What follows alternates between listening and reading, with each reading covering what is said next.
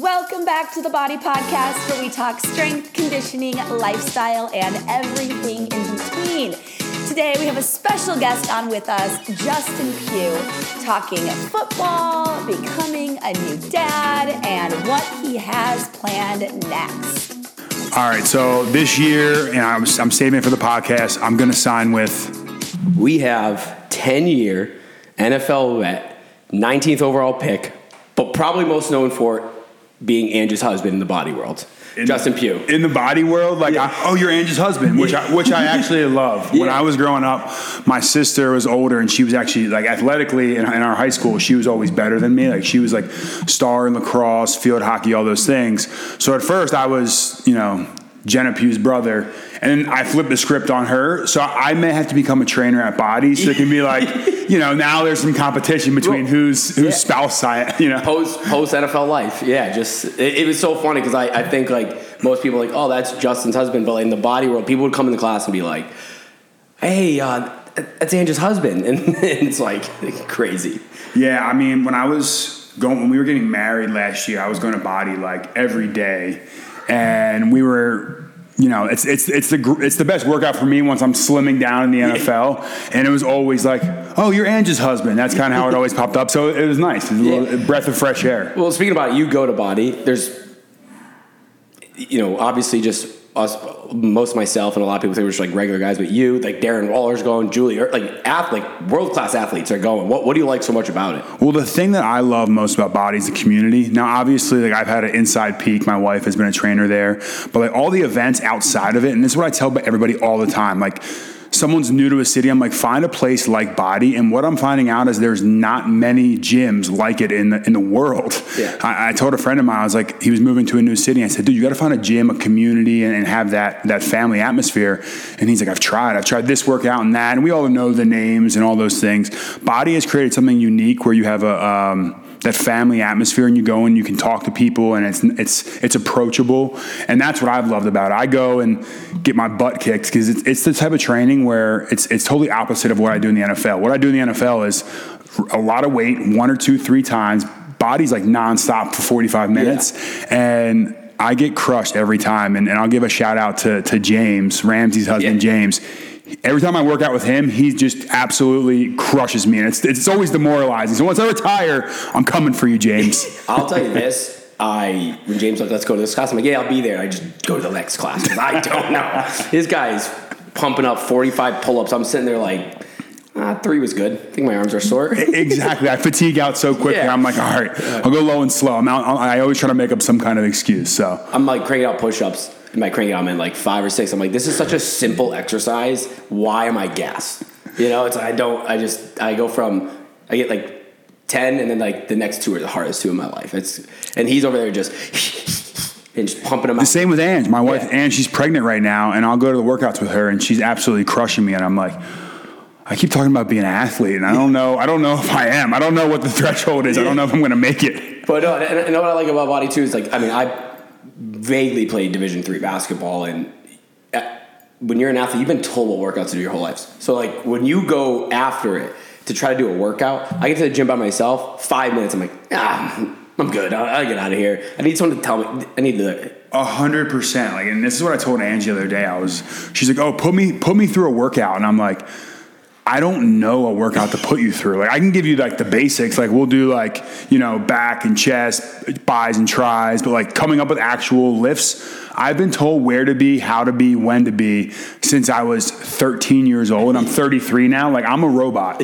So if unless you like, it's almost like Ron Burgundy. If it's not like on the teleprompter, like I can't read it. So just give me exactly what you want me to do. My my buddy, one of my good friends, really good college basketball player at Boston University, and like probably I think they're maybe their best player of all time. And he, well, no, Reggie Lewis, but him, he's close to it. But he um, went overseas, played, and he finally just had bad knee. He's like, I'm done, and he just didn't work out, touch a basketball for a year. He blew up so quickly because he's like, I try to go to the gym, I just I'm so numb, I don't know what to do. And this is like 2015, 14, when you don't, you know, get told what to do. We, there was no hit classes or anything like that. So he was just like, I blow up. I'm sort of like either think you're an offensive lineman, so I think you might go the other way. But there's a lot of guys that go. I think athletes either blow up or they get really skinny. It's it's the absolute funniest thing of all time because O linemen go one of two ways. We get fat as shit and die of a heart attack at 45, which is kind of sad to talk about. But or we get super skinny and become like a triathlete. Yeah.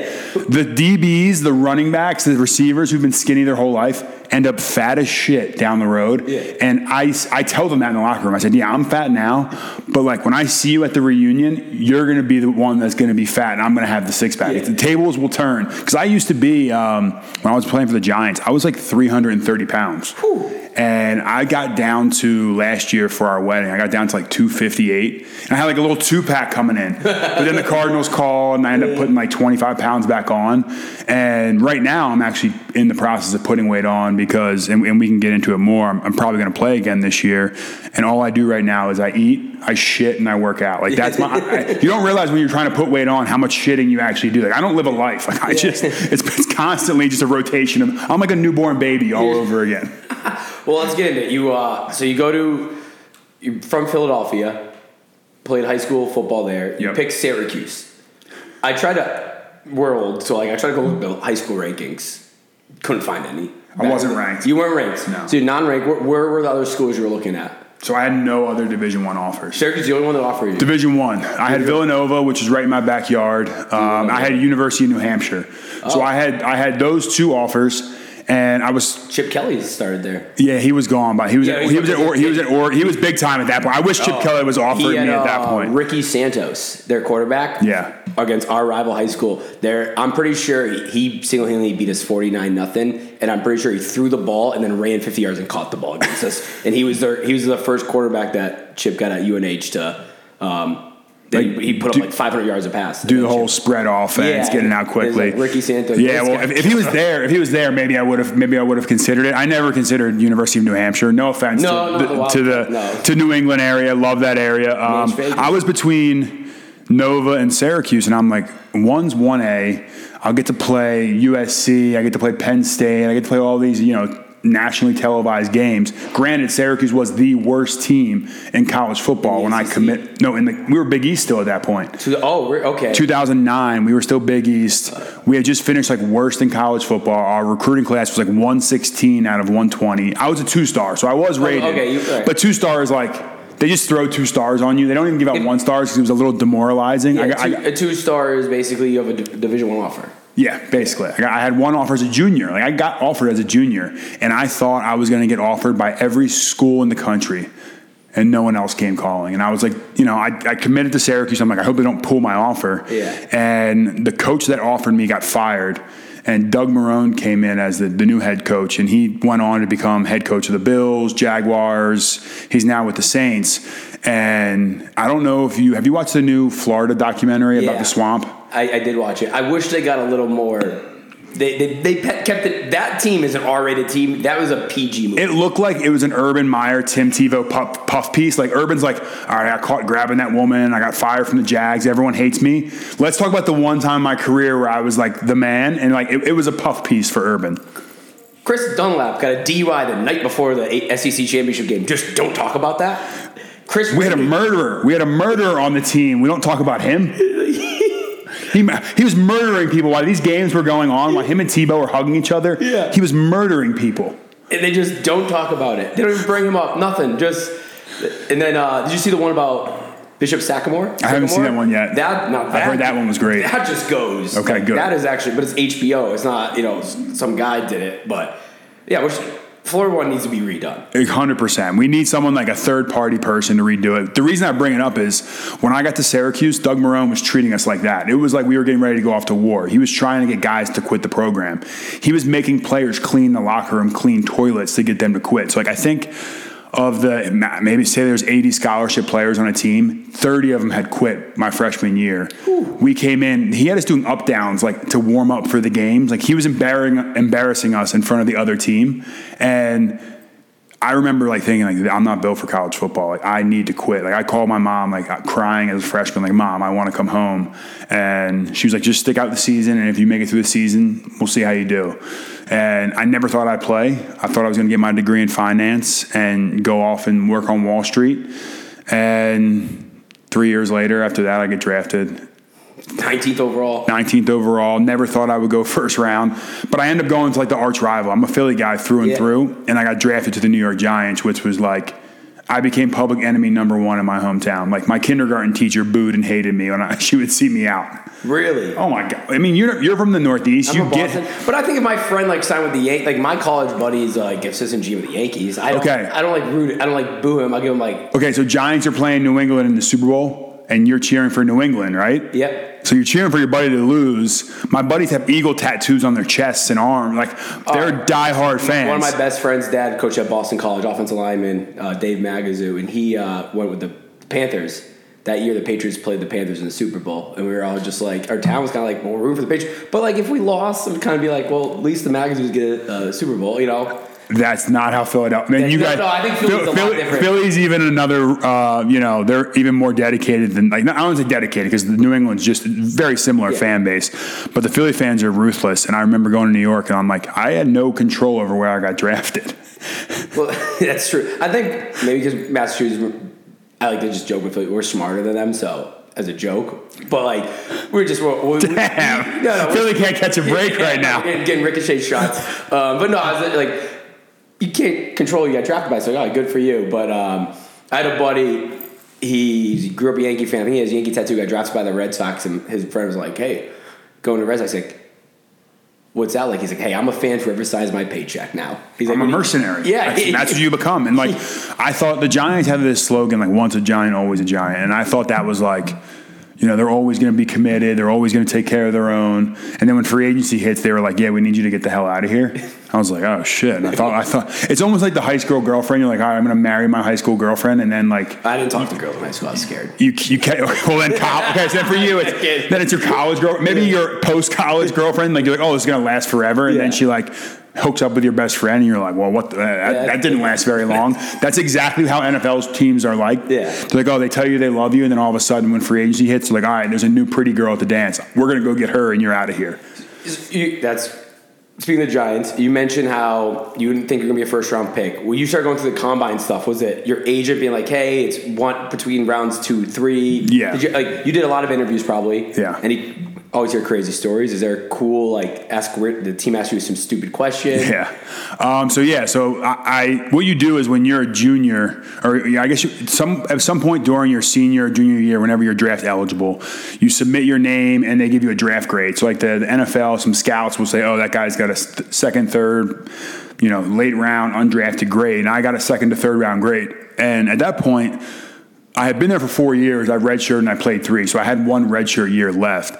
And I'm thinking, like, what else is there to accomplish? I'd hurt my shoulder. I missed the first four games of my of my uh, redshirt junior season, and I'm like, there's nothing left for me to accomplish here. At, when I left, Doug Marrone also left. He took a head coach job with the Buffalo Bills. Our quarterback left, and I'm like, there's my roommate and my best friend. I was a left tackle. He was the left guard. He left to go off to law school. So I'm just like, everyone is gone. So there's nothing left for me to do. There's no NIL money at this time. No NIL money. I didn't get a dime from Syracuse. Not a dime. I didn't even get a free slice of pizza. Um, so I'm like, all right, let's let's declare the draft. Like, if I go second or third round, I'll be ecstatic. I didn't think I'd get drafted at all. I, I, I thought my football career would be over. And throughout that process, started to pick up momentum. There was no quarterback that year. It was like EJ Manuel was the top rated quarterback, and he ended up going like 15th or 16th Bills. overall to the Bills. And there was a run on offensive linemen, and I just so happened after 12, DJ Fluker from Alabama got drafted. I'm sitting there thinking like, there's no one left. Like Yeah. you can't, you have to draft me. I thought I was going to go to the Cowboys. They had the 17th or 16th overall pick. They brought me in, and when I went into Cowboy Stadium for my pre-draft visit, I walk in and they have that massive jumbotron. It says "Welcome to Cowboy Stadium, Jordan Pugh," and there was a picture. And Jordan Pugh was the defensive back, and he was black, and I'm white, and I'm like, I don't think they're drafting me. Like that's they couldn't even put the right picture up on the board. And you know, uh, there's some intern. So, yeah, exactly, 20-year-old, exactly. You know, University of Texas Austin intern media guy, just like oh Jordan. I think he meant he's like we're not. a J He Pugh. said, he, yeah. said J Pugh, and it's like you got to pick between a white guy and a black. He's like, oh, it's the NFL. it's Yeah, yeah. this It's not this guy from It's Syracuse. No way from Syracuse. So I get to the Cowboys and I'm like, yeah, they're not drafting me. So they actually ended up trading back and taking another an, an offensive lineman later in the draft. And the next pick was the Giants, and the Giants hadn't worked me out, hadn't really reached out at all. And all of a sudden, I get a call from a 201 number, area code North Jersey. And I'm like, holy shit. So I pick up the phone. It's Tom Coughlin. And, you know, he's like, he's a, he's a, he's a BC, guy, he's a BC, guy. Yeah, yeah. Calls me, tell, tells me they're taking me with the next pick. And I was off to the races. And I remember thinking, like, the fucking New York Giants. That's all we kept saying the whole night because like we're we're all Eagles fans and Were you we're in just Philly at the I was in Philly. I didn't get invited to the draft. All my boys are at my house. My whole family's there. You actually can go on YouTube and type in my draft video and it'll pop up and it's it's very wholesome. It's like all my friends are around me I grew up with and they all dogpile on. That's awesome. The video went viral overnight. It was on ESPN the next day. I had like 500,000 views in like 3 hours. And that's like two, this is like 2013. This is it's 2013. This is, this is old school YouTube. It's crazy. Yeah, it is. It's old school YouTube. And I just remember, you know, Syracuse was playing a lacrosse game at MetLife Stadium, and we're, we're a lacrosse school. And I went up for that game. I was on the sidelines. All the Giants fans just embraced me. They loved me up. And like, for the rest of my life, I will always love New York. Like, I will, when I go back to the East Coast, I go back to New York because that's where my opportunity to, to do this was Yeah. all that chance all started and, and new york city is my favorite city on planet earth one day hopefully we'll have an apartment or something there to, to go back and be involved and with what i want to do, you want to get an apartment, I can live there and take care of it, and then I'll move out when you guys. perfect Yeah. done deal that's, it. that's that's the easiest deal i've made all day Yeah. and with what i want to pay do rent though, so just so you know. yeah, yeah, but you'll pay it in like taking care of the place. Yeah, exactly. Sweat equity. I'll, I'll touch up the paint. uh, so you get drafted by the Giants. It's like they're few years removed from their second Super Bowl. Yeah. Future Hall of Fame quarterback Eli Manning. You're getting in there. What's you went from a two star recruit to like Syracuse my only offer to I'm now blocking for Eli Manning. Yeah, it's crazy. He was the first person to call me. So after I got drafted the next morning, like obviously we partied that night, and like Yeah. me and all my friends just kept saying the fucking Giants. like we just couldn't get over that. In between like shots and drinking, random people started showing up at my house, like neighborhood kids that we haven't seen in years. We're just like, "We did it, we made it," and like they were showing up. And actually, I'll, I'll tell you a funny story because you are you're a New England guy, Patriots fan. The one craziest interview I had was with the Patriots. So I'm sitting there and like I'm sitting next to. Um, Scarnecchia, who's the offensive line coach, and McDaniels, who's the OC. Belichick's sitting behind me, and they all have their laptops out, and we're watching film. So you go into this little hotel room, and the teams put up some film, and they're like, "Hey, explain this play to me. Why did you do X, Y, or Z?" And all of a sudden, you know, Scarnecchia's asking me, McDaniels asking me, and then Belichick's asking me a question. So I turn around to answer his question. He's like, "No, no, no, face forward. Don't look like, don't look at me." Basically, and I'm like, "This is fucking weird." So Belichick started talking to me, and I had to like talk to the screen, but he's talking to me, and I'm like shitting my pants because it's Bill Belichick, and he's like this the scariest human coach to go play for. And I just remember leaving that meeting like, that is the weirdest interview I've ever been. And I did 11 that that, Yeah. that those couple days at the combine. So I guess maybe that's why the Patriots never drafted me. I mean, I turned around one too many times for Bill Belichick's liking.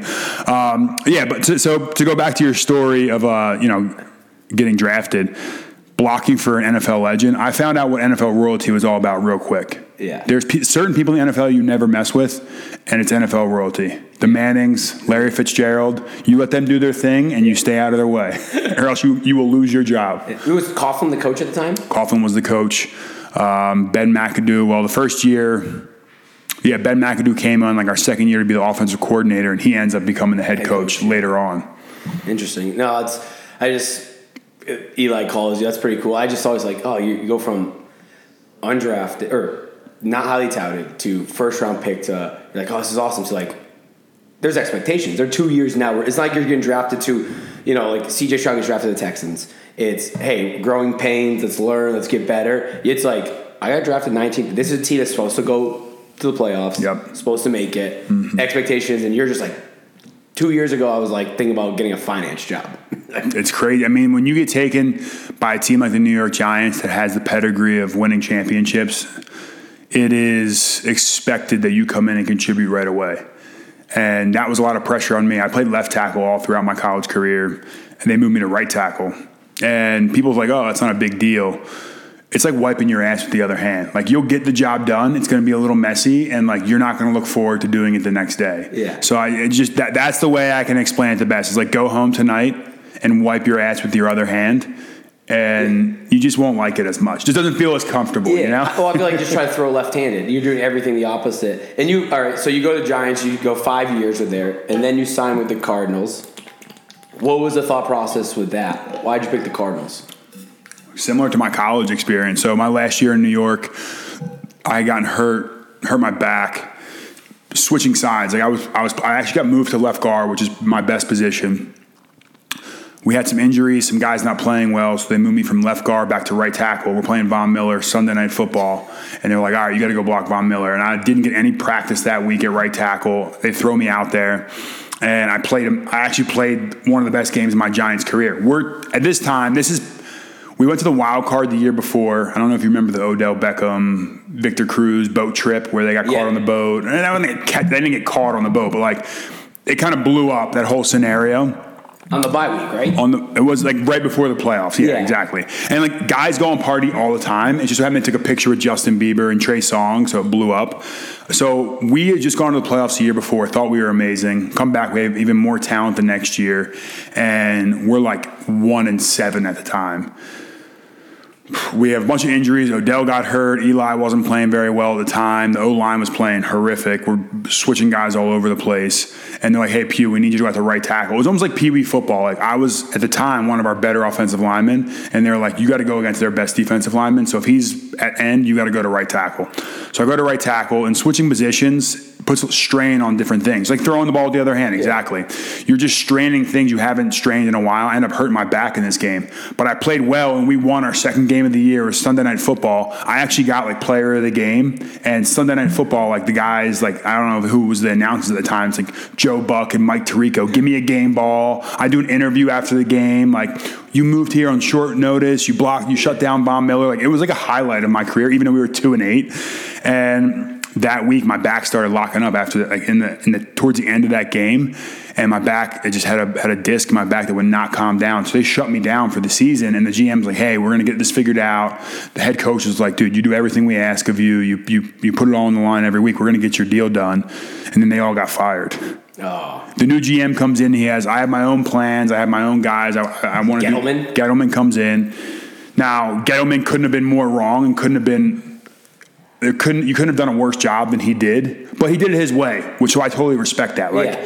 did I agree with it? No, but I respect that he was given a job and he did it his way. He wanted to bring in big offensive linemen, and every signing he had didn't pan out. He drafted some good guys though. He drafted Daniel Jones, Saquon Barkley. Like he he knew talent. Yeah. But when he spent the way he spent money and did some trades, like it, he he blew up the he set the franchise back even further. Know, and, and I know you're actively trying to league. I don't want to like bad off it, but like the Giants wide receiving crew last year for Daniel. People are like, "How do you Daniel Jones money?" It's like he some of the guys look like me out there. It is like he and he still put up numbers for. It, it's it's tough, and I, I remember watching him at Duke, and it was like people like I can't believe they draft him this high, and I was like, this guy's playing at Duke. He says hike, and four first round defensive ends from Clemson are in his face. Yeah. And he's still like putting up numbers. Like that's kind of kind of crazy, you know. A hundred I percent. thought, I thought he was pretty good. I also like you know bet on Duke a lot because of him. So I was like winning money. So I was like I was like this kid's awesome. Like yeah, I was like whoever drafts him, he can run. He's athletic. Um, I mean, look, he's he, trips over the 10-yard line. He's he's yeah, right. He's proven he's he, he's proven he can play, and that, and that's for sure. So. I guess I, I kind of go on these tangents, so I apologize. So that year, I thought I was going to go back to New York. I end up going to free agency, and I'm like thinking I'm one of the best guards in football. I'm surely going to be one of those first guys paid. And I think in my head, like I'll be a guy where teams are tampering, they're reaching out to me. There's multiple teams, multiple offers, and like free agency hit, and like no one hit me up. And I'm like, all right, I have a back injury, but I didn't think it was that bad. Like, I didn't get surgery. I'm, I'm going to be fine. And day goes by, two days go by. Another guard sign who I'm better than. He had he had an All Pro year the year before, but like he played one good season. I had put like five years of Yeah. tape out there, and it came back like, hey, we just aren't comfortable with, with where your health is. And I'm like, I've had, this is like. I've gotten hurt before, but missed two, three, four games. Like this back injury, I was out for eight. But really, it was the team shutting me down to try to get me ready for like the next season. So I'm just sitting there like, this is insane. And then all of a sudden, the Colts came in. They were interested, offered me a deal. Cardinals came in, offered me a deal. So I'm out in Arizona, and I'm getting ready to go in. It's me, Sam Bradford. When we signed him for that one season, he played like four games for like twenty million dollars, whatever it was. It was hmm. crazy. and the Cardinals make me an offer, and I'm, you know, this is. Cr- I never wanted to leave the Northeast. I felt like the Northeast was the best place on planet Earth. Like, you Yeah. just can't get better than that. Can't get better than New York City. Come out here, absolutely fall in love with it. The Cardinals make me an offer. I'm literally getting ready to sign, and the Colts call, and they're like, "Hey, we just lost out on a player. We'll up your offer."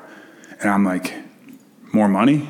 But I have to go to Indianapolis. I'm like, ah, I don't know if I want to do that. So we said, "Hey, guarantee a certain amount of the contract, bump it up even more, and I'll leave right now." I'm literally about to sign. So if you can't guarantee the contract, we're not leaving Arizona. Yeah. And this is when Josh McDaniels took that job, and then for a week. and then left. Yeah. And the GM was absolutely embarrassed. And he's like, we're not sure on his health. If he doesn't come here and take a physical and pass, I can't guarantee him that Yeah. money. And we're like, well, the Cardinals are guaranteeing it right now, and we're here.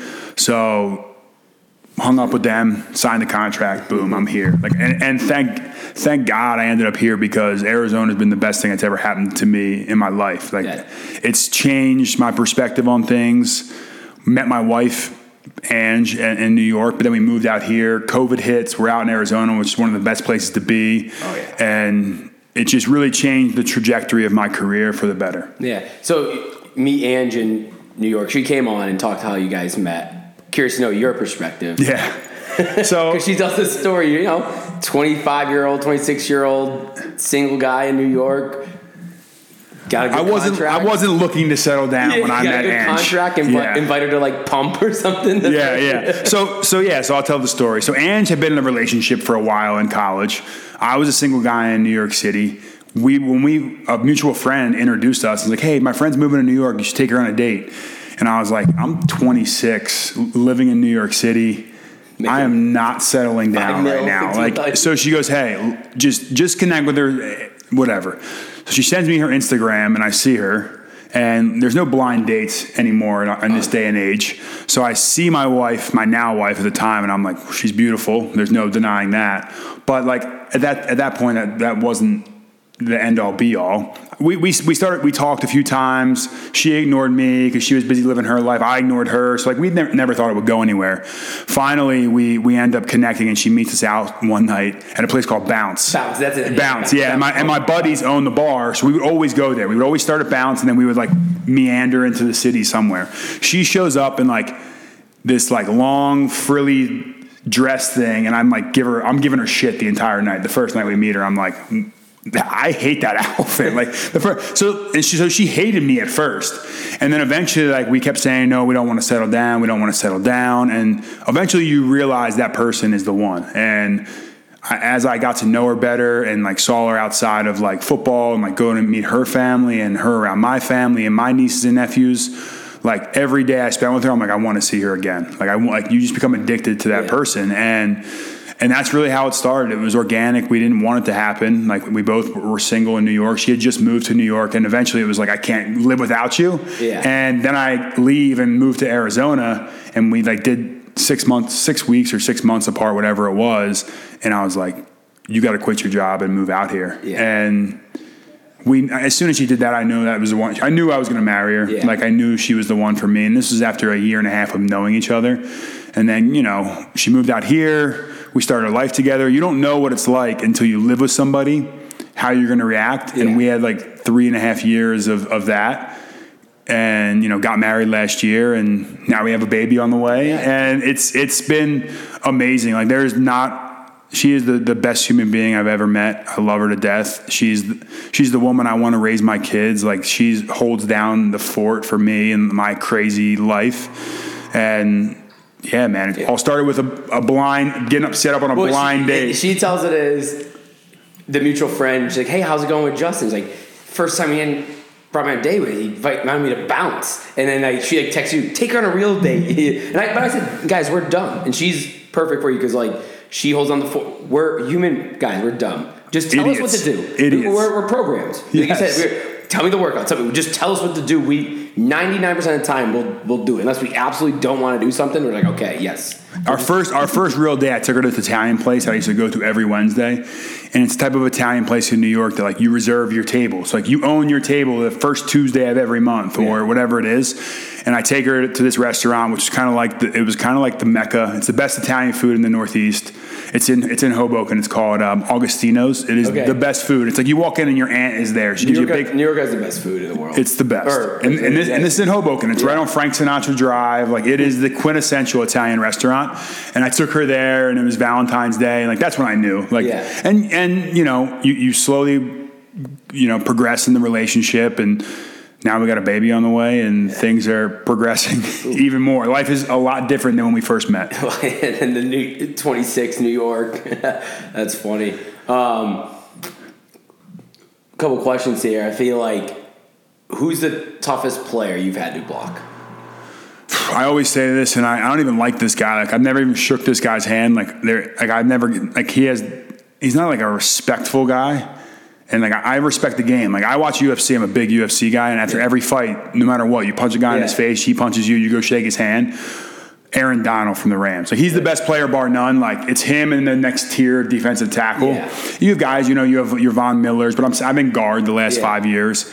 But I like I, I I don't like Aaron Donald whatsoever. But he's the best, and like the the way like I don't like him even like we don't there's no res, like I respect his game, but like I don't respect that he like walks off the field after every game like he's that much better than everybody else.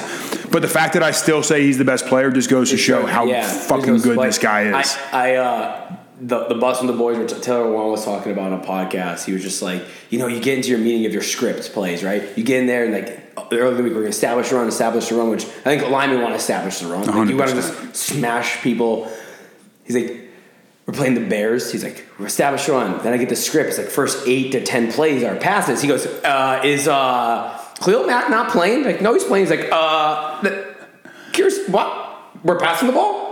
Oh, and I'm single blocking Khalil Mack on the first. It's like awesome, guys. Yeah, you just just set me up for failure here. And it's funny because offensive coordinators will be like, "Hey, this is what we're paying you to do. This is what we're doing." I'm like, uh, "Coach, uh, Aaron Donald makes thirty million dollars a year, and like you made me take a pay cut last year. So like, I don't think this is this isn't adding up right now in my head. Like we should be double teaming this guy every fucking time." Kia Forte is not winning this drag race right now, buddy. It's, uh, and, and coach is like, "You just got to do your job." And I'm like. That is the dumbest shit I've ever heard. and the Rams have honestly kicked the Cardinals' ass in the last four or five years. We had we had one game where we got on them, but dude, we, we never had a we never had a good plan for Aaron Donald, and I would always like I would like I was drawing up plays on how we should block them, Yeah. and. It, ne- we never did it, and it was always like just shut up and do your job, basically. Yeah.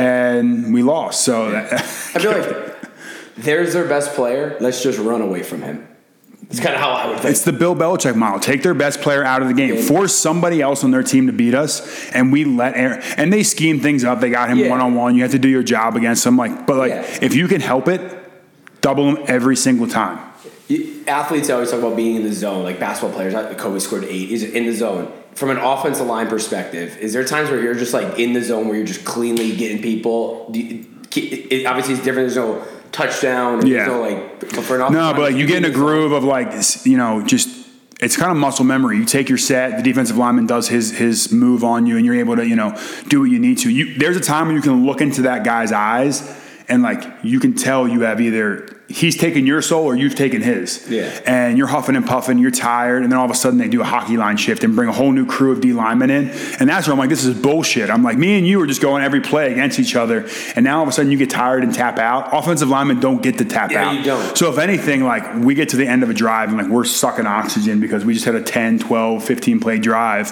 Um, but there's definitely times in the game where like you've put your hands on someone and you know you can dominate that person Yeah. and he knows it.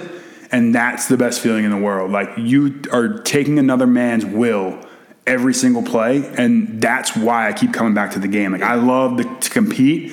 And let's find out. Like you may give me one play early, but in the fourth quarter with the game on the line, I'm gonna. My job is to take your will. Yeah, I always uh, watch things from like a fan, pers- sports fan perspective. But it's I think when you are either a team, a fan of a team, and your team just run the ball for seven, eight yards carry, and the other team can't stop it, it it's more enjoyable than throwing the ball around. Just what like I think Michigan, Ohio State last year. Ohio State athletes, you know, fancy, you know, they're their finesse offense. Michigan just pound the ball, and there's just something in when you're on the other side, it's miserable. When you're just like this team just runs seven, eight yards of carry, and we cannot stop them. And when you're on that side, it's so fun just watching. Like they can't stop, just keep running the ball down their throat. A We don't- hun- who needs a pass? A hundred percent. I mean, being able to run the ball and, and do at will what you want with another team is is the best thing ever. I mean, and I, I'll say this too. I don't mind pass blocking.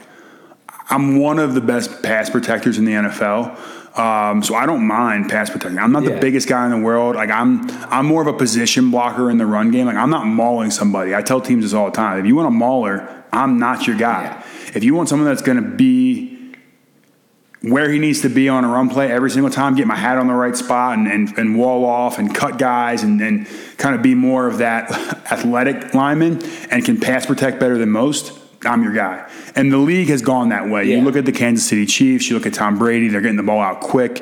If you can't pass protect, you can't play in the NFL now. And we really have shied away from like just straight smash mouth running the ball. Like there's a few teams that do it, the Browns, uh, Tennessee. Speaking of that, the Eagles. Yeah. They run that play where they just put Jalen Hurts behind three dudes in the offensive line. Yeah. Do you think they could just run that every play and march on the field?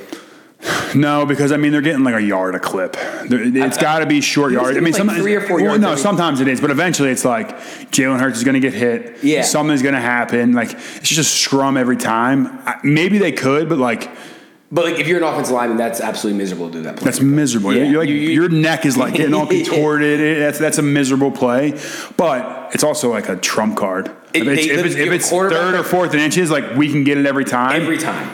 I love it. And Jason Kelce's not a big guy. He's like 280 Yeah. pounds. He is. I'm just watching. There's what's me the ball. Like they just like it's third and one. It's like oh, they just put Jalen Jalen Hurts behind quarterback. He's just going to get three four yards. They're going to have eight people push him, and there's nothing you could do about it. And the Eagles are built. I mean, I'll say this: the most two most talent. Like I'm, if you're putting a gun to my head, who is the best built team in the NFL? It's the Eagles or the Niners. Yeah, the Eagles are. The Eagles. If I was ever going to do a team, I would never pay a quarterback. Like I, and I've told Kyler this. Yeah. I think you need to have eight starting D linemen and pay all of them. That's where I'm going to put all my money. I'm going to get veteran offensive linemen that know how to pick up games. Jalen Hurts is my ideal quarterback because you get him in the second or third round. You're not paying him that much money. However, Howie Roseman did the cap space maneuvering with him and like still didn't keep his cap high, very, cap I hit very under- high. They talk about cap salary cap, and then like the Rams just paid everyone two years ago billions. Of, I'm like, wait, that this money doesn't make. Cap You kind of see sense. though how it starts to evolve because now the Rams are having Yeah. all sorts of trouble. So eventually it catches up with you, and I guess teams are like, all right, we'll take all this dead cap hit, and then all of a sudden we're going to be terrible for one year, but we're going to have a five, ten year run of like Yeah. really have a really finite window to win, and the Eagles eventually will have to cycle through this. Yeah, but um, end up paying Hurts, it could come. But I mean, they're just their defense and offensive line. I mean, they basically just draft everyone from Georgia, which is not a bad option. Alabama or Georgia, give me any of those guys. Any of those guys, their offensive line's very good. Very good. They have eight running backs that can just run behind those guys. They build it through the. I wouldn't. I wouldn't pay a running back either, which the NFL is doing right now. Yeah, yeah. They haven't caught on to my not paying a quarterback thing yet. Um, but what they've done, like, because right now you could you could have traded Jalen Hurts for four or five first round picks, Yeah. and I'm just thinking like, okay, I'll just get another young quarterback like a Russell Wilson or Jalen Hurts or Tom Brady was a sixth round pick, Dak Prescott was a fourth round pick. You don't these top end quarterbacks don't always hit. I mean, we took Josh Rosen here tenth overall and traded him the very next year. Yeah. I like having the best team possible, and then that helps the quarterback. I don't care how good the quarterback is; he looks better. I would draft defense of players in the first round, offensive, off, go offensive line, and then what I would do is accumulate like eight third round picks and just draft eight quarterbacks and let them all ballot out. Battle it out. Ballot out. If you could get a quarterback in the third round every year, then wouldn't you just do that? Just, just draft like eight in the third round, have uh, like three or four, battle it out. Whoever wins, like this is the best option. All right, boom, and then you can just get rid of the rest. And then in four years, when he comes up for his fifth year option, Trade him for four first rounders. Trade him. I'd trade him for the entire third round. Like right, every team Gets it every third get- I mean, look at 49ers. Trey Lance. They give up all that draft capital, and then two years later, they, they take Mr. Irrelevant, who's starting over him. Yeah. Like so many guys get cycled through because you put all the pressure on a quarterback. There's like four quarterbacks that are good enough to carry a team. Tom Brady just retired. Patrick Mahomes. Patrick Mahomes is the best quarterback of all time. No. I'm telling you, he has. You, you're be. the best winner of all time is Tom Brady. Tom Brady put up numbers. But I will say this: no quarterback has done more with less than Patrick Mahomes. He was last year. He was making the most of the salary cap of any quarterback ever. So he had the least amount of talent around him in terms of dollars paid to other positions. Look at and he, Kelce. yeah, It's a very good player to have. name name another guys. Like who were the receivers last year? Juju Smith-Schuster. Cole Hardman, Name a guy on defense beside Chris Jones. Name one guy. uh, Tyrann Mathieu. Was he on the team last year? Or I thought he was in New Orleans last oh, year. maybe he was. Uh, Maybe, I mean, he might have been on the Chiefs. No, no, he might, I think he was in New Orleans. Yeah, you're right. Uh, They had the three of the Sorensen. because he's the only white guy, the white defender in there.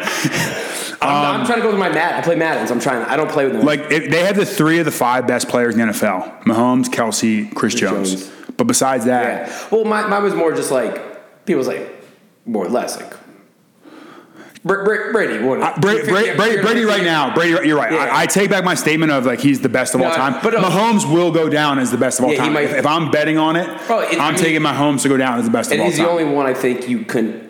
He's the only quarterback I think in the NFL right now where if you um, put him on any other team, you put him on the Texans with that roster, they become a playoff team. Yeah. Easy. Every other quarterback I still think might not. Mahomes is the only one that I would just bet that team to be, and they'd be like minus Well, money. that's what happened with Tom Brady in, in Tampa Bay. Yeah. They had a lot of talent around him too. But I will say this Aaron Rodgers is more talented than Tom Brady. Yeah.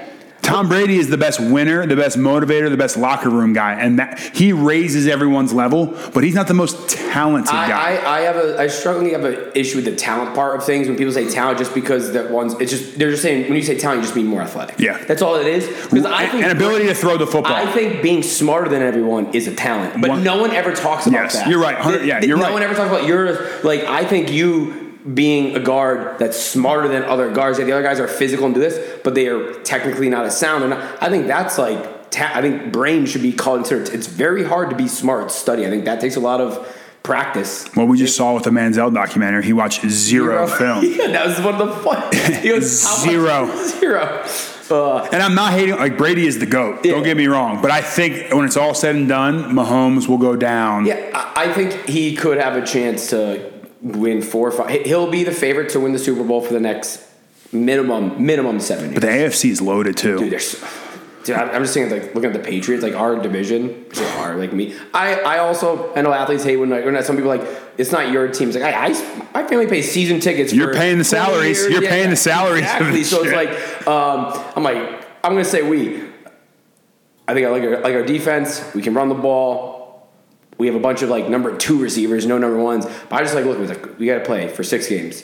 Josh Allen twice, Aaron Rodgers twice, and then Tyreek Hill and Jaylen Waddle twice here. I'm like, God, like wh- this team, and that that's just the AFC. They got Joe Burrow, I know. Justin Herbert, Patrick Mahomes, Deshaun Watson. Like this, it's yeah, it's tough. The Steelers are going to beat you up. The Ravens are going to beat you up. Like I would.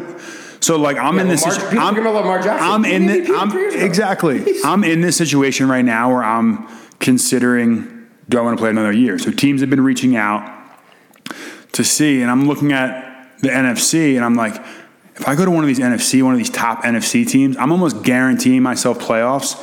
And more than likely, there's only a few teams that can make it to the NFC Championship next year. Yep. If you go the AFC route, you're throwing a dart. Yeah. You're throwing. I don't know who's going to get there. Like the Chiefs, I would say are the most likely to get there, at least be in the playoffs. But even then, those teams are going to be beating themselves up all year long. What will they have when they get to the playoffs? Yeah, and then you just you because you go you go twelve and five, you could be in the road playoff game. You know, you have to go to Buffalo or Arrowhead, or like, it's tough to play on the road.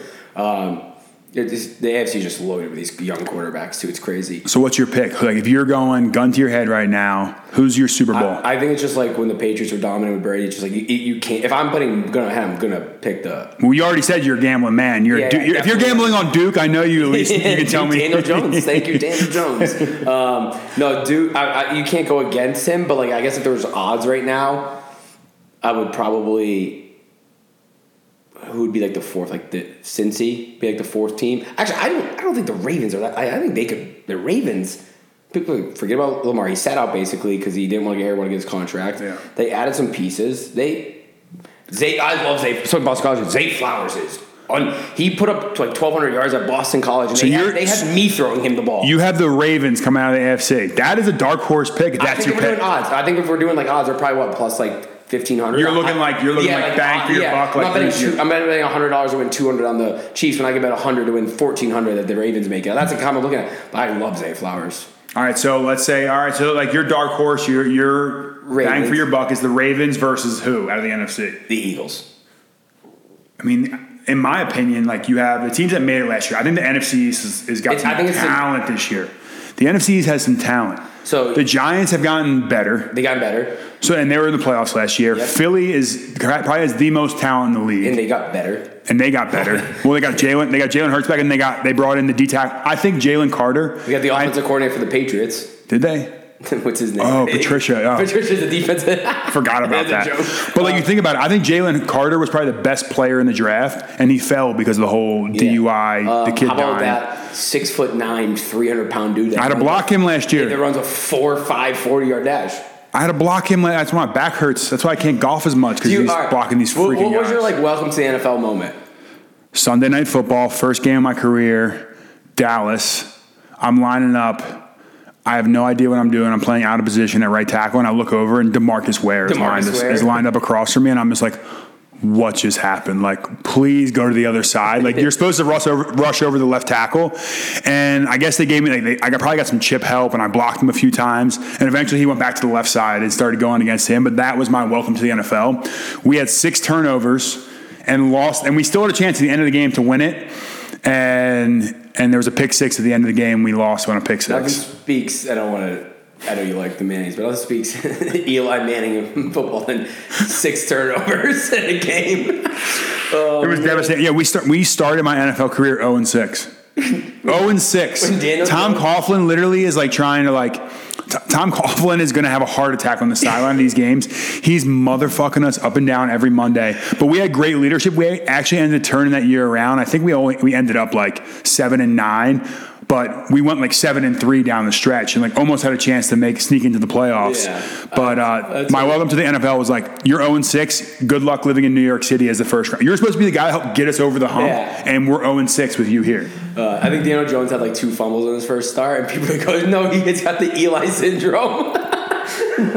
dying like my friends because I went to school in Massachusetts, half like New York, half Mass. Like my college roommate's a Giants fan. Yeah. Um, and when they beat us, when the Giants beat the Patriots in the 7 18-1 season, he walked in Monday morning at my apartment at like eight o'clock in the morning. I'm hungover, nineteen, Just 20 years old. devastated. And he's like, "Let's go!" I'm like, "Dude, it's eight o'clock in the morning. I got a massive headache." And uh, Eli was such a gamer. Like he Yeah. was, he was again to that part of like the cerebral part of it. Like he was getting the ball out exactly when it was supposed to be out, where it was supposed to go. He led from the front. He was the first guy in, last guy out. And that team had so much talent. That defensive line Yeah. on the Giants Well, was unbelievable. The Eagles, they can rush four people and drop seven in coverage, and they could just and They took Haason Reddick from the Cardinals, who everyone thought was his career was over with. Said, "Oh yeah, you're you were a DN and a top five pick. Okay, let's put you back at DN then, instead of trying to making you a middle linebacker." I think, and I don't know if this is all sports, but sometimes I think coaches they o- overthink things or analytics is taking over or like, hey, this and it's just. I mean, just overthink things. And, or like put people in different positions they think they could help. Like I mean, They're so scared of like screwing up and like it's such a cover your own ass business. A coach will put a player in a position that's actually bad for him for them to try to cover their own ass. Like coaches, unless they have like seniority and tenure, like an Andy Reid or somebody, Yeah. coaches could care less about what's good for a player. They're only going to do what's good for their career. Yeah. it's just the nature of the business because they're going to get fired if they lose games. How much do you guys, as like the offense and the defense, like different sides of the rooms, or you guys talk a lot? You're going up against each other, but is it more like, hey, we're the offense, you're defense? Yeah, we like we sit with the offensive line at lunch. Like Yeah. you, if you, I love the offensive line because it's five guys. They're from all five have to work together. The hardest position on the field is quarterback. All right, they have to know everyone's position, and then after quarterback, it's defensive backs. Like defensive backs, I would I do not envy that job. A They- guy's running four three speed at you. You're backpedaling half the turn. He knows the route that he's running, and you have to react. That's in, and they're like five nine, and they're going against six foot five guys. They're just they're just like goldfish though. They have the shortest term memory. DBs have the most confidence of any person I've ever met in my entire life because they'll get burnt for a touchdown three times in a row. They'll get one pass breakup and they celebrate like they just won the Super Bowl. You- it's the most amazing thing to A guy could be wide open in the end zone, drop the ball, the DB ten feet away will be like. And then it's off, but then it's offensive lineman, the hardest position on the field to play because it's the same as defensive backs. We're going backwards. The best athlete on the field is a six foot five, six foot seven, 280 pounds, runs a four five, absolute freakazoid, and we have to stop him going backwards. Yeah. It's stupid. It, how many offensive plays are there in a game? 60? 60 to 70, yeah. 60, 70. So if your offensive line give up five sacks in a game, that'd be awful. Mm-hmm. That's terrible. You succeed 65 out of 66 plays. You give up a sack. If each person did that, you'd be like, dude, I, I won a battle 65 out of 66 times.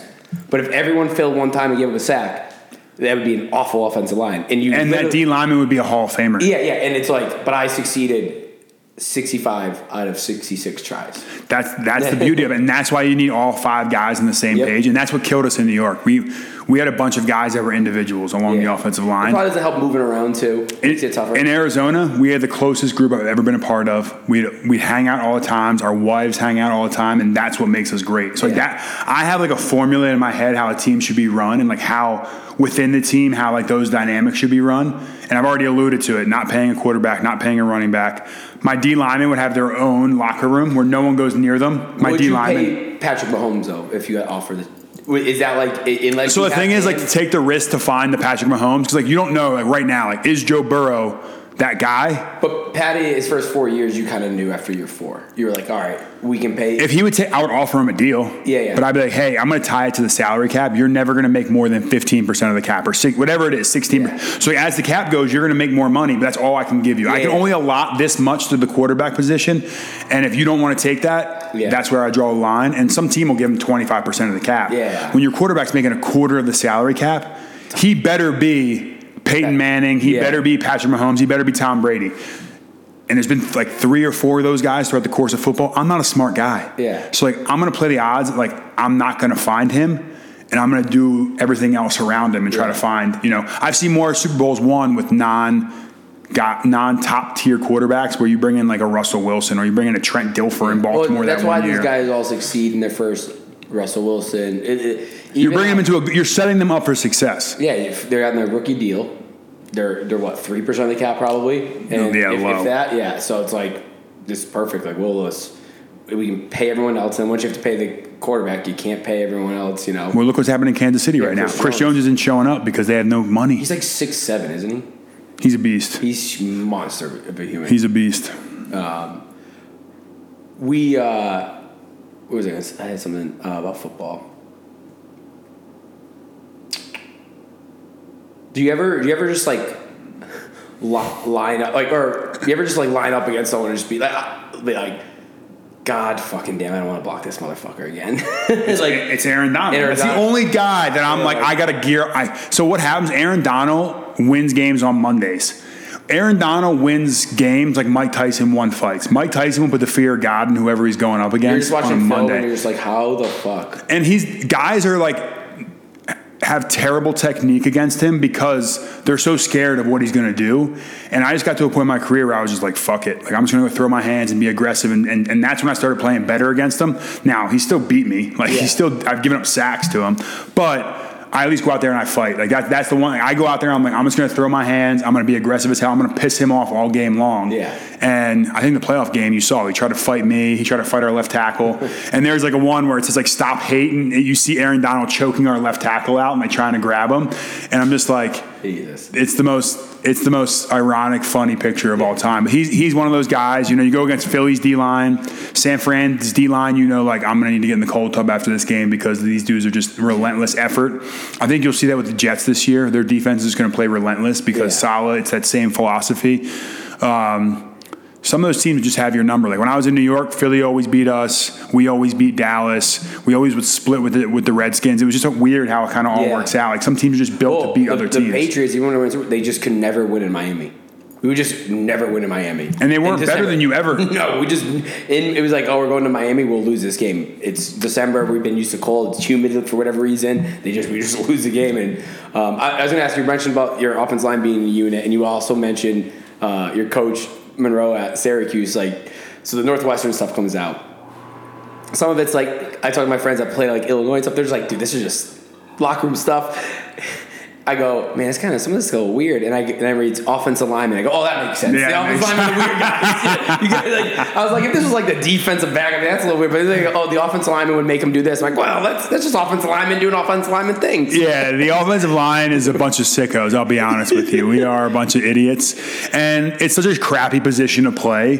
The only way you can get through the day is to have fun with it. You got- like and mess with other guys, like be sarcastic, and like I. I don't. I actually haven't read all the things that they did, so I don't want to misspeak and say like I co-sign. Yeah, like yeah, they should yeah. be able to do that. But there is a lot of things that if someone, I, we we, also, we everyone says it in the locker room all the time. Like if this was seen in normal society, people would just be appalled and not know how you were able to do that. And I think if anyone in any locker room would agree. Women or men, the type of things that happen are just like we never have grown up. We've never had to be in real society. Like I'm doing an internship right now, and like I we have an HR person, and I flag myself for HR violations all day long. Like Yeah. I like kick my. I, I show up in like sh- like sh- five inch inseam shorts, untucked polo shirt. I farted the one day in the lo- in, in the in the office, not in the, in the locker room. That's completely normal. But in the locker room, I have an older woman who's right next door to me and like she heard it and I'm like oh my god I'm gonna get written up for some kind of HR violation here like you just don't realize what the normal world is like because I've been sheltered from it for so long You're showering sixty dudes naked in a bath. They just you say weird shit. You say weird? No, you no no. This is it's not weird shit. It's, It's- what everyone's thinking. Yeah, it's- and they're, everyone's just too scared to say it. Yeah. And I don't give a shit because like my, my my job was not dependent on me being politically correct. Yeah. and it's gotten worse and worse and worse over the years, um, where like types of things pop up. But I would say bulk of what Northwestern was doing was probably on par with what most teams were doing. I bet you there were some things that they took a little too far. Yeah. and at that point, that's on the coach to step in. But I don't even know. Did he know what was going on? I don't, I don't he know. said he did. There was investigate. I don't know. I didn't read too much, but I just there was. I've read like a little bit, and like one of the things that's trending on Twitter.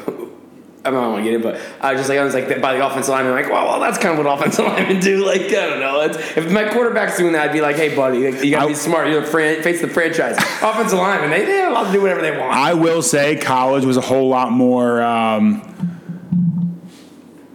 like aggressive, Yeah. weird, weird, whatever adjective that you want to use that I can put on camera. The NFL gets a little bit um, more Yeah, job, business. yeah. yeah. you have older guys, guys with kids, guys you know a little more professional. But in college, you're putting 18 to 22 year olds. They're on their own for the first time ever. They're idiots. Yeah. and you and. Everyone, when you when you judge what's going on in any locker room, not just Northwestern, because I don't again don't know the whole story, but just like put a lens on. Like when you were 18, you made mistakes. Now bring in like the atmosphere of college football. These kids are getting paid. They have no supervision. Like the coaches, again, to what I said before, they say they're building men. They only care about taking care of themselves and winning games to put more money in their pockets. Look at Urban Meyer. He had murderers on his team and could care less. And the thing is, too, and Urban Meyer did make this point in the documentary, and Nick, and Nick Saban has said this: if you kick a kid off a team, you're sending him back out there and taking the only thing that has been organizing his life away from him. Yeah. Those guys are in serious, serious trouble at that point. They're coming from areas that aren't very good. Yeah. So, like, trying to discipline and keep guys in the program and keep them on that path is the best thing we can do for Yeah. any of these student athletes. Absolutely. I mean, we were talking about your 18, Justin. I we had a suite in my junior year. We had a spare room, single. We used to smash bottles in it. Just idiots, just doing stupid If I stuff. just went here in a spare room in a normal society, smashing bottles, like it was funny. Girls got to be like, "You- you're an idiot. What are you doing? We were just a bunch of buddies played soccer. One day he just got mad. He, he lost the game. He took his bottle, smashed against the wall. He's like, dude, that felt really good. You should try it. And to a point where one day we're just sitting there. We didn't, we're guys, we didn't clean the room, spare room. Of course. So nothing's in there. It's just empty. So it's just glass. So we shut the door. Our, uh, we hear a knock at the door. Our buddy just comes. Like, what's up, Aaron? He just, two bottles. He's like, go in there and smash. He's like, okay. Go have at it. Yeah.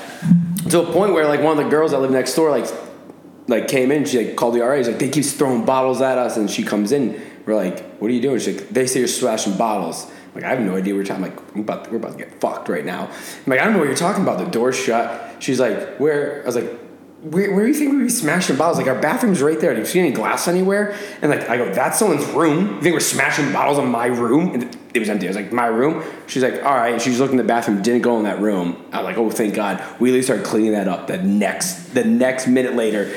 You know, we had a full trash can of ice. You can't, or uh, of glass. You can't lift that. Oh no. It, we I'd have put like a quarter. It was so heavy. Had to put a quarter of it. And I put like newspapers on top of it, make it like I'm taking out the trash.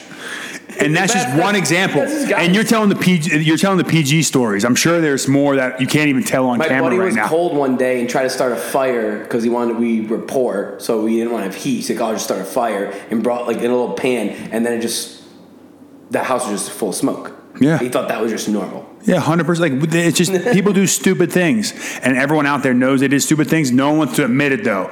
Everyone's like, everyone has skeletons in their Yeah. closet. They don't want their skeletons coming out, but they want Yeah. everyone else's to come Yeah, out. And eventually, we're gonna get to a point where like everything gets canceled and like we can't live. So I think we'll actually start to revert back the other way. It's like, all Hopefully. right, let's start providing some slack out Yeah, there. Yeah, let's bring back smashing bottles in my room. Hundred Um, percent.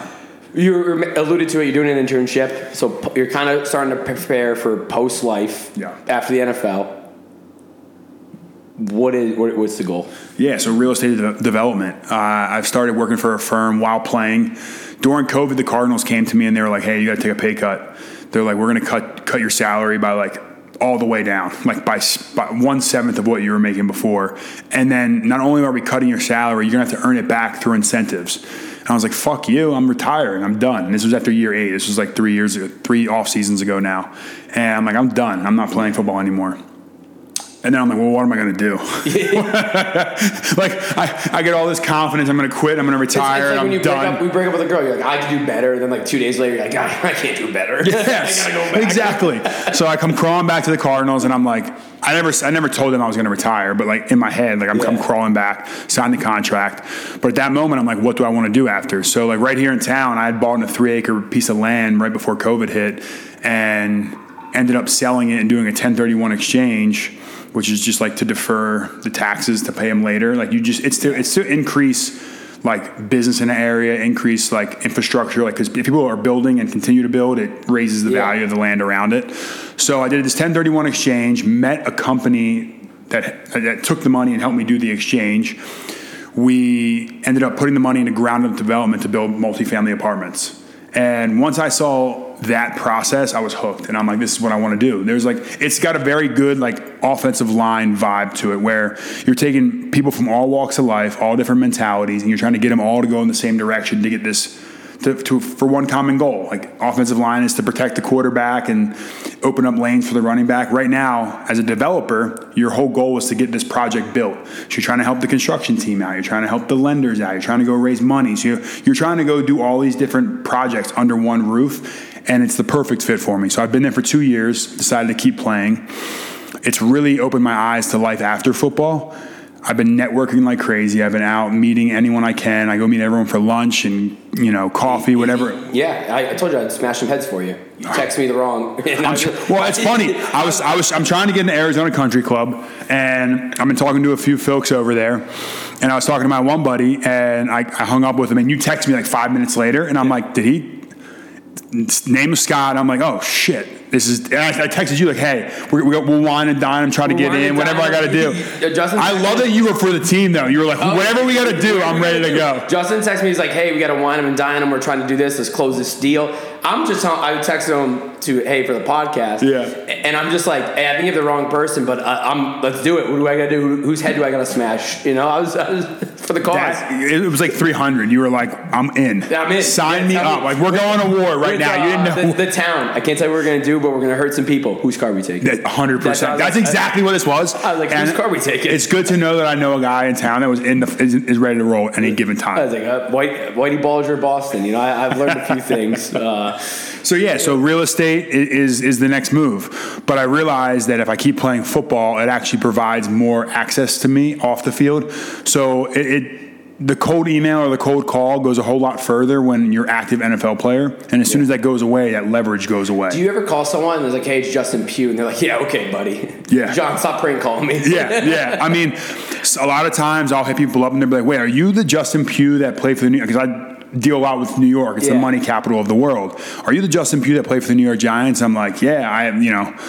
Doing real estate now, and they're like, "Oh, it's amazing!" And it kind of like lowers the guard, and then Yeah. you can talk business. And I might start that's my job. That's change my header, Justin Pugh. 100. percent Just Put like your picture. Yeah, just my um just get you in the door. That's it. And then my buddy, he's in sales. He from my old company. He puts his picture in his signature and his emails because it gives them. I think when people open up and see a picture, it puts makes a more human element. yes, He said once he put his picture in, it started. He started getting a little more people. Like, or at least be you're in sales. People are going to tell you to go fuck off.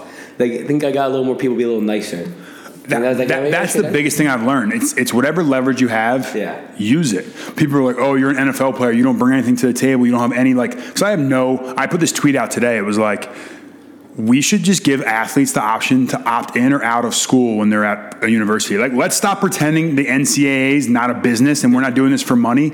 Let me go play football. Give me a scholarship later in life when I'm actually going to value it, or if I never want to use it, let me pass it on to one of my kids. I've earned it. Yeah.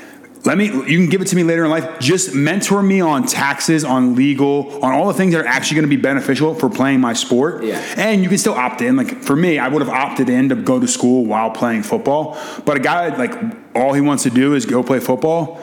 Don't ruin his, give him the chance to go back and get education, education later on in life. It's, it's a crazy idea, but I actually think it works. I coached. I coached college basketball for four or five years. I always said this. People are like, "Oh, they get a free education."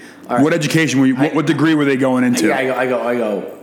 All right, so forty, fifty thousand dollars. I go a year. I go, okay, forty, fifty thousand dollars a year. They get a free education out of it. If it was, if they were going to be like a doctor, I'd be like, all right, that if you're going to be a surgeon, like, oh, you can get that for free. It's hundred thousand dollars. Mm-hmm. But it's a 40, 50, which is below like what a teacher makes. And these guys are putting in. My buddy at Boston College, it was he was explaining his schedule. Like, hey, you want to go? I'll come to the game. He's like, I don't know. We have film the next day if we lose. Like, like Yeah. I was like, what are you doing? He's like, oh, I literally wake up at like six, do like a lift. I go to my classes. I go eat lunch. I go to another class. I'm done by two. I go watch. I go watch film. I go at practice. Then I go to eat dinner at seven. I have my tutor. I have to go sit in the tutor room from eight to ten. I go to bed. Do it all over again. I go. Don't tell me. and what was his degree? And like, and, and Yeah, it, he, he, he had him transfer absolutely, but like he was like explaining his thing, and it was just like they seven a.m. to ten p.m. I go, you, Matt, I, I'll go, I'll give you fifty k a year, but I want you working at my company from seven a.m. to ten p.m. Yeah. You would say no shot. You would be like, I'm so underpaid. And all I'm going to do is, and at that point, I'm not even paying you. I'm just going to teach you in knowledge. Yeah. Like, that's really what it is. We're basically interns at, at, a, at a university, and what we're learning is bullshit, anyways. I don't need to know how to do long form algebra. Like, t- show me how to, like, if you're a W 2 employee, how are you taxed? How do you actually create write offs? How do you form a business? What's an LLC? Like, that's what I'm thinking we should do. Have like a business combine for athletes. You can opt in, you can go to school and get your degree and whatever, but most of the guys at Syracuse were in like, communication and rhetorical studies. Yeah. They can't do Swahili. anything. They can't do anything with that degree after because they all thought they were going to the NFL, Yeah. and then Well, four percent of them do. I think there should be in college. There should just be like a class called Life 101. You go in there, like your freshman year, it's like, here's how you do like laundry. Here's how you do like there's shit like Here's how you cook a steak, medium, Yeah, so, medium like, rare. t- everything just life skills, and then you have like life 201, which is here's yes, you're making fifty thousand dollars a year. Here's how taxes work. Twenty five percent is gone. If you do health insurance, that's gone. You're gonna have to pay. You want to live in Boston? Average rent seventeen hundred dollars. Yep. They, they just go over everything. Like if you put away five percent of from when you're eighteen. Like I was in college. I worked a work study job, like 15 hours a week, right? Got $10 an hour. I mean, $150. What do I need as a college kid $150 a week for? Well, I granted, my, I paid my student loan stuff, but like that was after you graduated. You you get your meal plan, you get everything that's already paid for. What do I need $150? If someone's just like, hey, th- beers, $30, 30 pack. All right, you just need that on Friday and Saturday. So you need $30. This, couple of things. $50 away for a week. Put it in like the S and P 500, 2008 to 2015. Yeah. I'd be so much well off right now, and I could have bought a house, you know, earlier. You know, just like they don't like just life gen. There's no life skills. There's not explaining it. When I was a when I was a work, and granted, I grew up in a middle class family. Like we had a house, small house, but like I didn't have to worry about like food or anything. Yeah. So it's like I'm working a summer job, can't making three hundred dollars. What do I need three hundred dollars for as a 16, 17 year old kid? I should just someone just be like, hey, put if you put half that away, and when you're 35, it will be you know the hundred dollars will be 450, and you keep doing it every time. And think about the NIL space right now with these kids. Like, I, we got to stop acting like the NCAA is like a non-profit for education system. It is a for-profit TV revenue ad. People go to schools based on how good the sports teams are and, and spend thousands of dollars on tickets and tailgates I- and jerseys. I get so mad at people like when these and uh, these college presidents are like, "Oh, we have the best." Th-. No, no. Alabama in 2007, when I was a college high school kid, when I would apply to Alabama, you need literally like a 2.1. Now you need a 3.3. That's not because they have better professors than they did now. That's because of Nick fucking Saban. hundred They- percent. Nick Saban and all the division uh, and all those NFL players and national championships they put through people.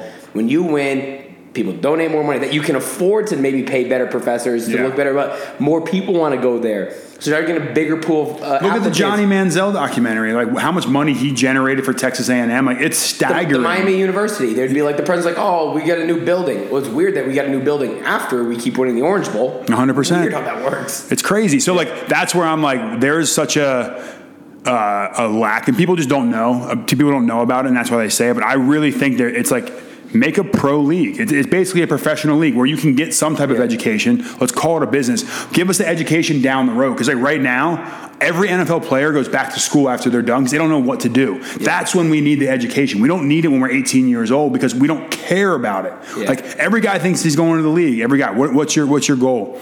I'm going to go to the NFL. Like Yeah. I'm going to take care of my family. I'm going to the NFL. So when we actually need the education, actually need the support, we don't have it. And when we don't need it is when we have it and we don't utilize it. Yeah, I think It'll never happen. it but won't. it's- I think it's just too much money in college. It's like when people are. well, you can still go play for the college. Just give me Life 101, Life 202, Yeah. Life 3. Like every year, you don't really have classes. Yeah, I mean, I- and I think that the these one the Pac-12 is gone, or it's going to be gone, or whatever. These college uh, athletic departments and presidents are moving conferences. Why? Because of more money. But they get mad that some gymnastics LSU girls making three million dollars a year. Like uh, she should be able to. They just It's- don't want anyone to know about it. Yeah, yeah. It's just like let who NIL. Once the cat's out of the bag, then they, Yeah, then they I thought NIL should have been implemented. Is the only way you could fairly, not fairly, but fairly pay people because you can't pay the backup goalkeeper on the men's soccer team the same as the Johnny Manziel. Yeah. you can't do that. So and the life isn't fair. Yeah. When, when you get out of when you get out of college, life isn't fair. The highest producers get the highest amount of money. yeah, the, they just Welcome to the real world. yeah, it's how it works. So, um, but yeah, that's uh, yeah, just yeah, it, college. I just, just I'm glad football's back. Getting pumped. Yesterday, yesterday, USC? I bet, on, I bet on I bet on like nine. I bet there's seven games. I bet like 95 games because I was so excited. Really? I start Notre Dame. I Once I'm like- done playing, I'll, I'll, I'll would- get into it. But I was up. I bet Notre Dame first quarter, half game, win, win, win, and I was like, "Ooh, this is free money now." And then I just lost every bet after that. Yeah. Uh, but it was so fun. being in the NFL, you see like you never know what's going to happen. Like I- even a player on a team, everyone talks about like these all these NFL guys are getting suspended for gambling. I have no idea on a lot of games. It depends on how we come out and play because the team and Yeah. talent wise is not as big of a gap as college. So I know on any given Sunday, any NFL team can win for the most part. Like you know who's better, but when you play a bad team, you go into it thinking like this is going to be a cakewalk. Yeah. So really, it's more of a mentality thing. Like I'm not going to bet on how the Cardinals woke up today. Like are they feeling frisky or not? when we when I was coaching best and granted it's division three I was coaching we had a guy on our staff that was a division one player and we were we should have beat this team by like 30 and we were like tied at half and there's this like little scrawny kid that was going off against us and this division one came in he's like I know you guys make fun of this kid. He looks like he's like five foot eight, scrawny. He's kicking your ass. This is what happens when you give. He's, he's guys. He's playing college basketball. Like these guys are playing college football. When you give him a little confidence, this kid probably scored two thousand points in his high school. It's all He- confidence. He, he gets a little confidence, so that's like kind of like when you see upsets in college football. Even though mm-hmm. the gap's bigger, it's like these guys were all the best players in their high school. Like you give them a little confidence, they're like, oh, sh- I can hang with these. I can hang with USC. I can hang with Caleb. You And the a talent gap gets smaller and smaller, smaller every level you go up. yeah. And then in the NFL, any given Sunday. Yeah, that's, every- that's why like when everyone tells me like they're betting or doing the fantasy. I'm like, I love fantasy. I love I love Yeah. gambling for our game because that's why people tune in. Yeah. People don't tune into a random Thursday night game because they want to see Justin Pugh block somebody. Yeah. They're tuning in because they're betting on my team to beat that team, or they have Kyler Murray on their fantasy team, and, Yeah. and it's a playoff game. Like for them, that's what, and that's players lose that perspective as well. They think like people are really tuning in for them. The reason quarterbacks are so important is because they touch the ball on every play and are so vital to like this guy's bet on a Sunday or this guy's fantasy team. That's what makes the NFL so mad. Mad. I'm watching UMass versus New Mexico State because I'm betting UMass plus seven, and I'm just like, this is like makes it exciting. Or like if you were like, hey Scott, come watch the Syracuse game. I'm like, well, I don't really know anything, or I was, I was bet Syracuse, so I have something to like root for. Exactly. I have no correlation to Syracuse, so yeah, I love that. Um, but I guess we'll wrap it up here. We've been talking going for a bit. Um, you also are trying to start a podcast. Yeah. So this goes back to what I've been talking about the whole time. I want to start a podcast called Net. It's gonna be called Net Worth with Justin Pugh. Eventually, I'll have guests on. But when we when you get drafted, you go up on stage and during training camp, I think if you've seen Hard Knocks, you have to do a rookie show you have to sing. But before you even get to that point, like just to introduce yourself, you have to get up there and say your name, the school you went to, and your signing bonus. Basically, your net worth at the time. So you have some guys go up there and say Justin Pugh, Syracuse University, million bucks or whatever my signing bonus was. And you have some guys go up there and say like so and so this university a thousand dollars or zero dollars. Like I'm basically I paid for my flight here, and it really shows you the disparity in the locker room. And what I want to do is like what happens from that point going forward. How do you put that team around you? How do you how do you handle the business of sport? And that's what I'm going to be going into. I'm going to be interviewing guys, what they do off the field, what makes them tick. Talk about things like the Baker Mayfield situation. His brought his allegedly his father and brother came in and took $12 million and he doesn't know where it is and he's suing them right now to figure out what happened to that money. Oh, Baker Mayfield. Baker Mayfield. Really? So things like that and signing bonuses and how guys are taxed. I'm trying to optimize for professional athletes. And eventually, I want to look at it through a real estate lens as well because I love real estate and that passive income. Because what happens with NFL players is all of a sudden you get a million bucks, your lifestyle goes right to a million bucks. I've never been taught. I didn't have life 101 in college. So my, my lifestyle jumps up and then all of a sudden my cash goes to zero, but my lifestyle is still here. This gap right here is how all NFL players go broke. Their burn rate, how much they spend a month, is way more than they're making. And eventually they have a little nest egg of cash and that goes down and down, down, down, down. And eventually they, they, they go broke. Yeah. And that's why so many guys go broke. So what I'm trying to do is provide advice, stories, communication, and a network to help guys out from college football as a freshman making NIL money all the way to retiring, walking away from the game, and what to do after. And, and there's a health component to it because I love health. And if you don't have your health, health is wealth. So it's Yeah. all part of this whole net worth is, is your well-being and your health. So we're going to cover all those topics. I just got my whole little setup in the in the office, so right. we'll be rolling through. I'm going to get you know get you back on I'll my a, podcast Scott right Picard, now. Springfield College, zero dollars net worth, Exactly. fourteen dollars. And then where do you go from there? That's easy. Um, we'll see. We're gonna find out. Syracuse Don't- minus don't- three. Don't don't get don't give away any of the any of the Scott, how do you plan to turn fourteen dollars into a million? Oh, I got a fourteen leg parlay. Me out. You can't lose. oh, I have a question. I was I, I follow Barstool. I was listening to him. Your name got brought up. Did you party with them in Jersey one time? Yeah, Like so- Big Ev got, he was like, I was so drunk that day or something. Was Really? When- I don't even know when that one like- was. is like couple years ago in Jersey So this, so this is. Uh, I'm very tied in with Barstool. I have been since my whole New York career. Because when I got drafted to New York, Barstool had just moved to New York City. Okay. So I went on Pardon My Take. I was one of the Oh, first like five or six episodes. Me and my buddy Marshall Newhouse, who knew Yeah. PFT commenter. Yeah. We went on Pardon My Take. Like, Yeah. I don't remember if you ever remember like they had Mark Schlereth come on. and They all peed their pants. pants? We were the episode right before that Oh, one. Like, it was one of the first So ever episodes. You got Wally pipped.